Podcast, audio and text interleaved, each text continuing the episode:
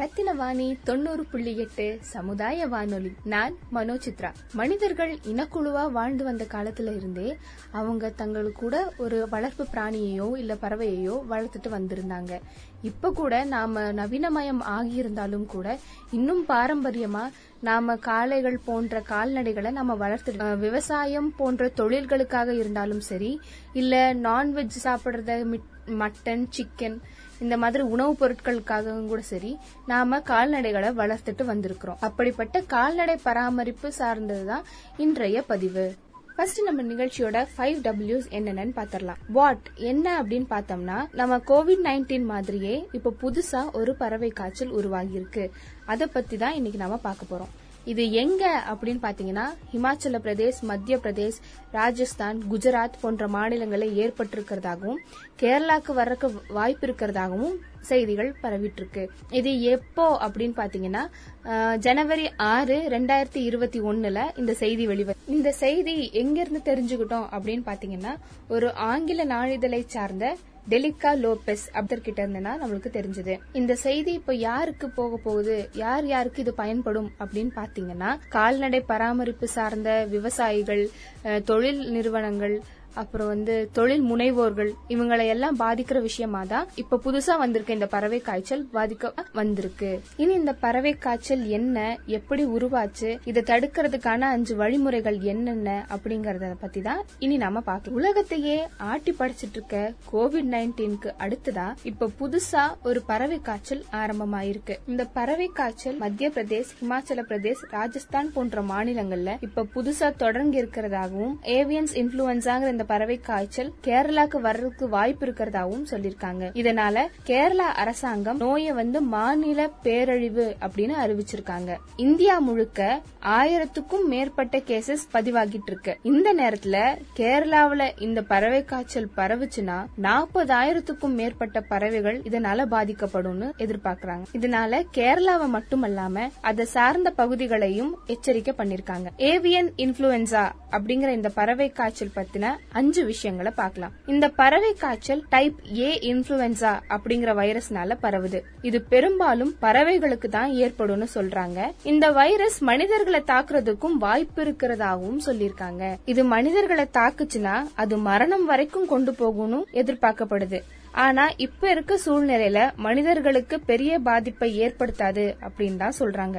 ரெண்டாவது, இந்த பறவை காய்ச்சலால பறவைகளுக்கு மூச்சு திணறல், வயிற்றுப்போக்கு, காய்ச்சல், மூக்கு ஒழுகுதல் போன்ற பல பாதிப்புகள் ஏற்படணும்னு சொல்றாங்க. இந்த மாதிரியான பாதிப்புகளோட பறவைகளை உடனடியா வெட்னரியன் ஹாஸ்பிட்டலுக்கு கொண்டு போகணும், அங்க போய் கரெக்டான சிகிச்சையை ஏற்படுத்தணும், கரெக்டான சிகிச்சையை எடுத்துக்கணும் அப்படின்னு சொல்றாங்க. மூணாவதா பாத்தீங்கன்னா, இந்த பறவை காய்ச்சல் ஹெச் ஃபைவ் என் எயிட் அப்படிங்கிற வைரஸ்னாலதான் பரப்பப்படுது. பன்றி காய்ச்சல் வைரஸை காட்டிலும் இது வீரியம் குறைஞ்சதா இருந்தாலும் மனிதர்களுக்கு மிகவும் மோசமான பாதிப்பை ஏற்படுத்தலாம்னு எதிர்பார்க்கறாங்க. நாலாவதா, இந்த வைரஸ் பெரும்பாலும் நீர்ல இருக்கிற பறவைகளான இப்ப வாத்து, கோழி, நாரை, சில பேர் வந்து வாத்த வளர்ப்பு பிராணியா வச்சிருப்பாங்க.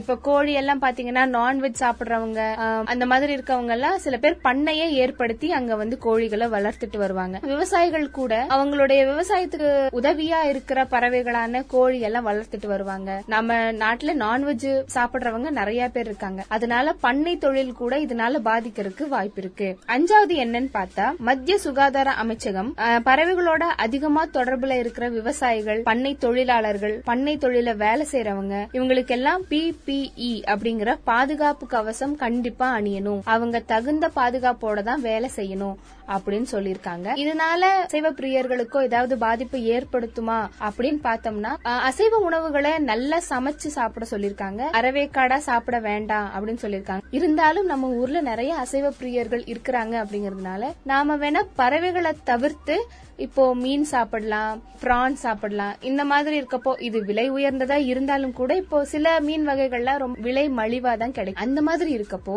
இந்த பறவை காய்ச்சல் முடிகிற வரைக்கும் ஆகுது மக்கள் பறவைகள் சார்ந்த உணவுகளை எடுத்துக்க வேண்டாம். அதாவது கோழியோ இல்ல காடையோ இந்த மாதிரி பறவைகளை சார்ந்த அசைவ உணவுகள் எடுத்துக்க வேணாம் அப்படின்னு சொல்றாங்க. அப்படி இல்ல என்னால கண்டிப்பா முடியாது, எனக்கு அது ரொம்ப பிடிக்கும் அப்படின்னா அதை நல்லா சமைச்சு சாப்பிட சொல்லிருக்காங்க, நல்லா முழுசா வேக வச்சு அதை சாப்பிட சொல்லிருக்காங்க. அதனால பறவைகளை வளர்த்துட்டு இருக்கவங்களோ பண்ணை தொழில இருக்கவங்களோ தகுந்த பாதுகாப்போட இருங்க. நீங்க பாதுகாப்போட இருந்தாதான் இந்த பறவை காய்ச்சல் பரவுறத கட்டுப்படுத்த முடியும். பறவைகள் மேலையும் ஒரு கூர்ந்த கவனிப்பு வச்சுக்கோங்க. பறவைகள் ஏதாவது ஒரு ஹெல்த் இஷ்யூ இருதல் இருக்கு, இல்ல டிசென்ட்ரி ஆகுது, வயிற்றுப்போக்கு ஆகுது அப்படின்னா உடனடியா உங்க அருகில கால்நடை மருத்துவமனைக்கு கூட்டிட்டு போய் தகுந்த சிகிச்சையை எடுத்துக்கங்க. பறவை காய்ச்சல் இப்ப ஏற்கனவே கோவிட் வந்து மக்கள் ரொம்ப பாதிக்கப்பட்டிருக்காங்க. அதனால இந்த பறவை காய்ச்சலும் மக்களை பாதிக்காம இருக்கணும்னா அது மக்களாகிய நம்ம கையில தான் இருக்கு. அதனால பறவைகளை பாதுகாப்பா வச்சுக்கோங்க. பறவைகளுடன் தொடர்புல இருக்கவங்களும் ரொம்ப பாதுகாப்பான பாதுகாப்பு கவசத்தை அணிஞ்சுக்கிட்டே அந்த பறவைகளை அணுகுங்க. வருமுன் காப்போம் அப்படிங்கறது பழமொழி. அதே மாதிரி பறவை காய்ச்சல் வர்றதுக்கு முன்னாடியே நாம அதை தடுக்கணும், பாதிப்பை ஏற்படுத்தும். அதனால பறவைகளை பத்திரமா பாத்துக்கோங்க. இப்படி உங்க வீட்லயோ இல்ல உங்க பகுதியில நடக்கிற தகவல்களை எங்களுக்கு சொல்றதுக்கு நான் சொல்ற நம்பருக்கு போன் இல்லாட்டி வாட்ஸ்அப் பண்ணுங்க. தொடர்பு கொள்ள வேண்டிய நம்பர் ஏழு ஐந்து ஐந்து பூஜ்ஜியம் மூன்று ஒன்று இரண்டு நான்கு நான்கு நான்கு seven double five zero three one two triple four. பகிர்ந்து கொள்வோம், இணைந்திருப்போம். ரத்னவாணி தொண்ணூறு புள்ளி எட்டு சமுதாய வானொலி, இது நம்ம ரேடியோ.